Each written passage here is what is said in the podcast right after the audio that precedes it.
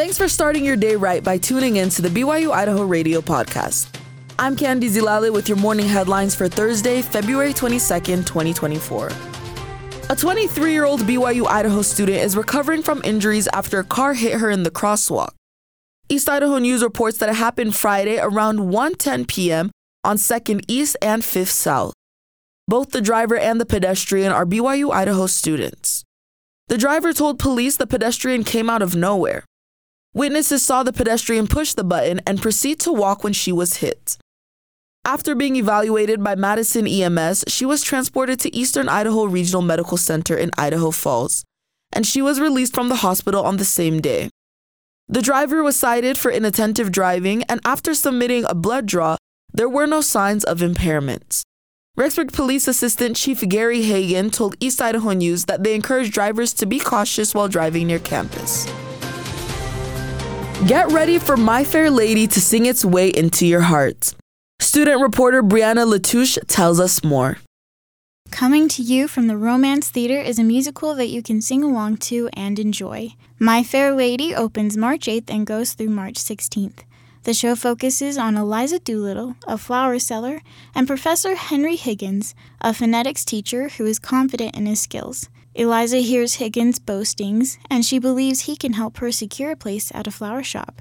This musical was adapted from a play called Pygmalion, written by George Bernard Shaw in 1913. Later, the book and lyrics were written by Alan J. Lerner and the music by Frederick Loewe. BYU Idaho faculty member Todd Kelson plays many roles for the upcoming play, such as Higgins' butler, an aristocrat, a servant, and one of the city people. I think that the fun part about theater is that you get put in, put into a new situation of something that is very different from the person you are, and so trying to trying to make something of it and have part of my personality as part of that is kind of the fun part. My Fair Lady has actors who are in high school, college, and brings members from the community that makes the musical diverse. Regan Nielsen is a vocal performance major at BYU Idaho and plays one of the servants for Professor Higgins. It has been so much fun to go to rehearsal like every night everyone is so committed and everyone's coming up with their own characters and writing like pages and pages of how their character would feel in this. And it's just so inspiring to be around all these people. It's just a really great experience for Kelson, the play shows how people really can change for the better. To me, this musical means that people can change.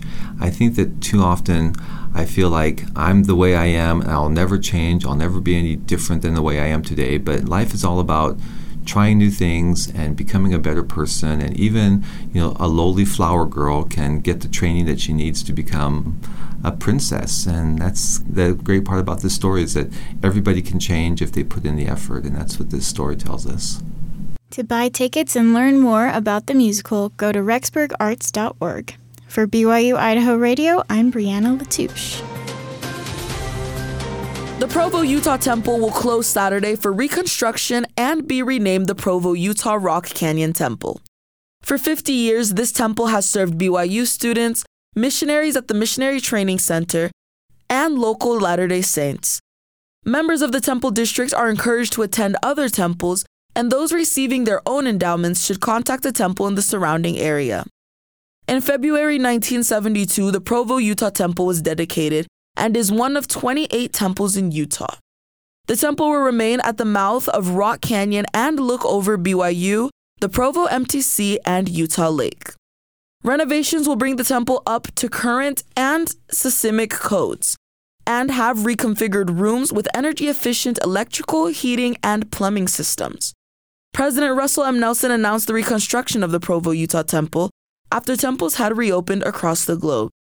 In his October 2021 address, President Nelson compared the foundation of the Salt Lake Temple to the foundation of our own testimonies.